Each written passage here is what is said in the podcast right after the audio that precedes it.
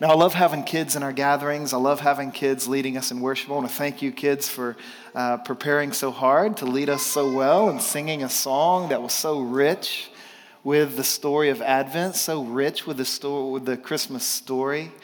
All the lyrics in the song that they sang, those lyrics were drawn from Luke chapter 2. And the version of Jesus' birth that's accounted there. And I would love to turn your attention to that passage for just a, a, brief few moments and, and share that story with you and make some observations for you that might uh, encourage your Christmas celebration this year. So if you have a Bible, open up to Luke 2. If not, don't sweat it. The words will be on the screen behind me. And uh, let me read these words to you. Luke chapter 2, verse 1, telling us about the birth of Jesus. The scriptures read In those days, a decree went out from Caesar Augustus that the whole empire, that is the Roman Empire, should be registered. This first registration took place while Quirinius was governing Syria. So everyone went to be registered, each to his own home, each to his own town. Joseph also went up from the town of Nazareth in Galilee to Judea, to the city of David, which is called Bethlehem, because he was of the house and the family line of David to be registered along with Mary, who was engaged to him and was pregnant. While they were there, the time came for her to give birth. Then she gave birth to her firstborn son, and she wrapped him tightly in cloth and laid him in a manger, because there was no guest room available for them. In the same region, shepherds were staying out in the fields and kept watching at night over their flock. Then an angel of the Lord stood before them, and the glory of the Lord shone around them, and they were terrified. But the angel said to them, Don't be afraid, for look, I proclaim to you good news of great joy. And this joy will be for all the people. Today in the city of David, a Savior was born for you, who is the Messiah, the Lord. This will be the sign for you. You will find a baby wrapped tightly in cloth and lying in a manger. Suddenly there was a multitude of the heavenly host with the angel praising God and saying, Glory to God in the highest heaven and peace on earth to people he favors. When the angels had left them and returned to heaven, the shepherds said to one another, Let's go straight to Bethlehem and see what has happened, which the Lord has made known to us. They hurried off and found both Mary and Joseph and the baby who was lying in the manger. After seeing them, they reported the message they were told about this child, and all who heard it were amazed at what the shepherds said to them. But Mary was treasuring up all these things in her heart and meditating on them. The shepherds returned, glorifying and praising God for all the things they had seen and heard, which were just as they had been told. So, just for a few moments, I want you to, to be like Mary. As all these events were transpired, she had just given birth to Jesus. Shepherds have come in celebration of that birth and to share a, mes- share a message that the angel spoke to them. And, and we're told that Mary treasured everything she was hearing. And she meditated upon the huge implications that the birth of Jesus had not only for her, but for the whole world. And, and so I want you to meditate and treasure a few thoughts this evening, one of which is I want you to consider how significant it is that Jesus came in human history.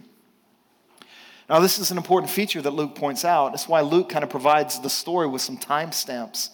Because Luke intends for you and I to think about the birth of Jesus not as a story written by some fictitious, some, some fictitious story written by an author, that we're not talking about a story like The Lord of the Rings or like Harry Potter or like the Chronicles of Narnia. These, these, these figments and fruits of the human imagination written by human authors. We're talking about a real story that took place in real time and space. And Luke points this out a number, in a number of ways, one of which is he identifies who, who's in charge of the empire. In verse 1, he points out that a decree came from Caesar Augustus that this was the ruler of the world at that point in time. Now, Caesar Augustus was, is also known as Octavian, and he was the Roman emperor. If you know much about Roman history, he was the great nephew of Julius Caesar. This is the guy who historical records tell us, defeated Antony and Cleopatra in order to acquire power. This is the first Caesar to be called Augustus, which would become a common title after him. And the reason why that's significant is because before him, the title Augustus was only used in reference to the gods. And so it tells us a little bit about how this guy viewed himself and how many people in the Roman Empire viewed him. They saw him as a god like figure. They believed Caesar represented the image of what gods were like. And if you think about who Caesar was, the, the ruler of the Roman Empire who acquired that power through force, there's a stark contrast between him and this baby that is born in a manger in Bethlehem. Caesar Augustus might be described as one who, whose power was pompous and self serving. And many people in the world assume that must be what God is like because this is his representative. But you and I know a better story. You and I know the story of the true God coming into the world, being born in a manger, not coming in pompous power, not coming even to serve himself. The God who would come to assume his throne not by forcing it upon the world, but by winning it from the world through the life and the death and the resurrection he would, he would endure. And so we're told here that Mary and Joseph, after Caesar Augustus kind of made it a decree for everyone to be registered, Mary and Joseph traveled to Bethlehem and because Caesar was calling for a registration. And the reason why he was calling for this at that time is to better ensure that everyone was paying their fair share of taxes, that this was in large part a power move and a power grab on his part. So you want to think about that, just kind of the context of how Caesar was viewed as a god and and he's requiring people to be registered so that he can reap taxes from them and just think about that. Caesar was viewed as a god and like all of our artificial gods all of the little g gods in our lives that we make up and that we elevate and that we kind of exaggerate in our minds and we exaggerate, exaggerate with our attention and with our affections, all those artificial gods, they require so much from us while giving very little to us. This is certainly what Caesar Augustus was doing as the Roman Empire, requiring much from people all under his thumb and under his rule while giving very little back in return. But yet, you know the true God. This true God is being born in a manger in Bethlehem. He, he doesn't require much from us while giving little to us. In fact, the exact opposite is true. God requires very little from us, and that very little is what's called faith. And Jesus would teach about how it takes, how the faith the size of a mustard seed, mustard seed faith is capable of moving mountains that the God of the universe requires very little from us while giving everything to us. That he would give himself to us in the person of his son, this son who is being born in this moment. Now, think about Bethlehem. Bethlehem was known as the city of David. It was prophesied hundreds of years prior that the Messiah, the Savior, the Lord, would come to that town. And not only would he come to that town, he would be born to a certain family who would come from the line of David, Israel's greatest king in their history. A couple of hundred, several hundred years prior to this moment, we have these words written in the Old Testament. 2 Samuel chapter 7, verse 12. I will raise up for you offspring after you, who shall come from your body, and I will establish his kingdom. So God's talking to David there, and he's saying, I'm going to establish your offspring's kingdom. And listen to these words He shall build a house for my name, and I will establish the throne of his kingdom forever.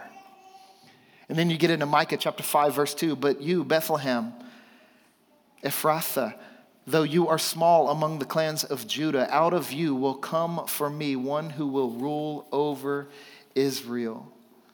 So, when you think about the birth of Jesus happening in human history, know that he came at just the right time. He was, came just to the right place, and he was born to the right family. And you got to love this about our God that our God does not stand remote and aloof, detached from what's happening in the real world of time and space. But God draws near to meet with people in the context of time and space. It's a remarkable thing.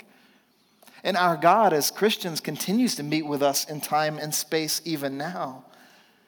As we've been given the Holy Spirit, and which means that His presence is with us right here, right now, in real time and in real space. This means as you're sharing activities, sharing activities and meals with your family and friends, this means that God is with you. He's not remote from you. This means that as you're standing at bus stops, God is with you. He's not removed from you. This means while sitting at your cubicle, God is with you. He's not remote from you. This means while you're running on the treadmill, burning those Christmas calories, God is with you. He's not remote from you. God stepped into human history in the many years ago, and he continues moving in human history right here, right now. And you think about the characters of the story you have Caesar Augustus, you have Joseph and Mary, even the shepherds, each one of them find themselves serving the story of Jesus. Joseph, Mary, and the shepherds are serving that story gladly and willingly. They're aware of what's happening. Caesar Augustus is serving the story too. He's just serving Jesus' story unwittingly. And what this reminds us, it helps us to think that when all is said and done, when all is said and done and time and space comes to an end as we know it right now, all of history will prove to be his story. It will prove to be the story of Jesus. And so you and I want to think about how we're using time and space right now.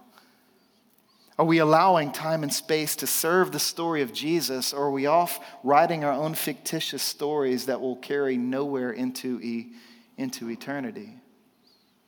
So, Jesus was born in human history, but Jesus also came in humility. I love this dynamic of the gospel story, of the Christmas story. The fact that God would take on flesh and walk among us in any form is humble, humble in and of itself.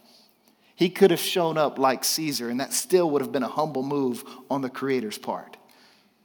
But the fact that God would be born in a manger is even more extraordinary. We're talking about the one who said to Job, Where were you when I laid the earth's foundation? Tell me if you understand. When I made the clouds its garment and wrapped it in thick darkness, the one who said that is now being wrapped in swaddling clothes and lying in a manger. That's humility, that's condescension. And you think about the sights, sounds, and smells of, of birth and how all of that is mixing in with the sight and the sounds and the smells of base animal activities, all of that surrounding the birth of God in the world. These humble circumstances reminding us that Jesus came in humility, and the humble circumstances of his birth all foreshadowed the humble the humble circumstances of his life. As Jesus would grow up and he would experience the full range of human development, Jesus would go through puberty. He would do all the things that you've experienced as you have grown up as a human being in this world. And he would live his life essentially as an impoverished rabbi. We're told that there was no place for him to lay his head. So not only did he have no place at the end in the story. We're told in most of his ministry, Jesus had no place to lay his head. And, and you think about those humble circumstances all coming to a climax when this baby born in a manger would go to the cross and he would die a death in utter humility. And from the world's perspective, he would die a death in utter humiliation, being crucified on a Roman cross Think about this humility because there's an inseparable bond between humility and a person's identity. The reason Jesus was able to do all that he did for you and for me is because he knew who he was before his Father. Jesus knew that he was the Son of God. He knew the Father of heaven belonged to him and that the Father of heaven was for him. And when you understand who you are before God, then in humility, you can engage with a world that is inhospitable. And when you, as a follower of Jesus, see yourself as a son of God or a daughter of God, and you are a part of the family of God, that will enable you to endure a world that, in many ways and in, on many occasions, is inhospitable, is hard to deal with. But when you know who you are before God, you're not threatened by an inhospitable world. You are able to love a world even if the world is rejecting you or mistreating you or harming you or pushing you out from it. Identity and humility are intertwined, and one of the reasons why humility may be lacking in our lives is because our identity isn't centered in Christ. But if you are a follower of Jesus, let me encourage you with that dynamic. In Christ, you are a son of God, you are a daughter of God, you are a member of his family. And when that identity grips you, then you can have the humility needed to love a world that may not be loving you back, which is exactly what Jesus does for us. He loved a world that was not readily loving him back. How could he do that? Well, humility and identity were clear in his life. And then the third dynamic I would encourage you with not only did Jesus come in history and he came in humility. Jesus came heroically. I love what the shepherd, what the angel of the Lord would say to the shepherds. He would say, Today in the city of David, a Savior was born, but notice it is a Savior that is born for you reminding us of the heroism of Jesus that came into the world not to serve himself, but to serve people like you and me. He came into the world not to save himself in any discernible way, but to give himself so that you and I might be saved, that we might be rescued. This is incredible heroism that Jesus would live for and die for. This is heroism that the angels would start singing about and celebrating that God's grace would come in this form. You know, heroism is most evident not when a strong man overpowers a weaker man. Heroism is most evident when the strongest man restrains his power in order to save the weaker man. That's what Jesus did. The strongest person in the universe did not come into the world to overpower us, he came into the world restraining his power so that he could rescue you and I in and from our weaknesses, namely our weakness of sin and our weakness against Satan, and ultimately our weakness in death. Jesus came to rescue us. This baby was born to die on the cross at the hands of weaker people, restraining himself for that purpose. And, but we know that this baby who grew up and was crucified, he did not stay dead. He would rise and he would continue to rise, so that now he has taken his seat at the right hand of the throne of God, ruling and reigning over all of reality. And as we think about him being born in Bethlehem on that day, we also want to think about the day when he returns. And all of history is revealed to be his story. And humility is revealed to be the defining characteristic of everyone who would be in relationship with him and heroism would be celebrated, not the heroism of you or me or anyone else, but the heroism of Jesus would be celebrated forever and always. So let me encourage you to treasure in your heart and to meditate deeply upon these realities of, of history and humility and heroism. Keep in mind this Christmas celebration that history is his story and examine your life to find out if you were a willing servant of that story, like Joseph, Mary, and the shepherds, or are you an unwitting servant of that story, like Caesar Augustus? Meditate on humility. Do you know who you are before your God? Do you know who you are in Christ as a son and a daughter? And are you secure enough in that identity so that you're not threatened when the world proves to be inhospitable? And then I want you to think about Jesus' heroism that you are not the strong one in the relationship with God. You are the weak one. He is the strong one. He is the hero. So you put your faith and your trust in all that Jesus lived for, died for, and he rose from the grave for. Let's treasure these truths. Let's meditate upon them deeply as we continue worshiping together tonight. Let's pray. Heavenly Father,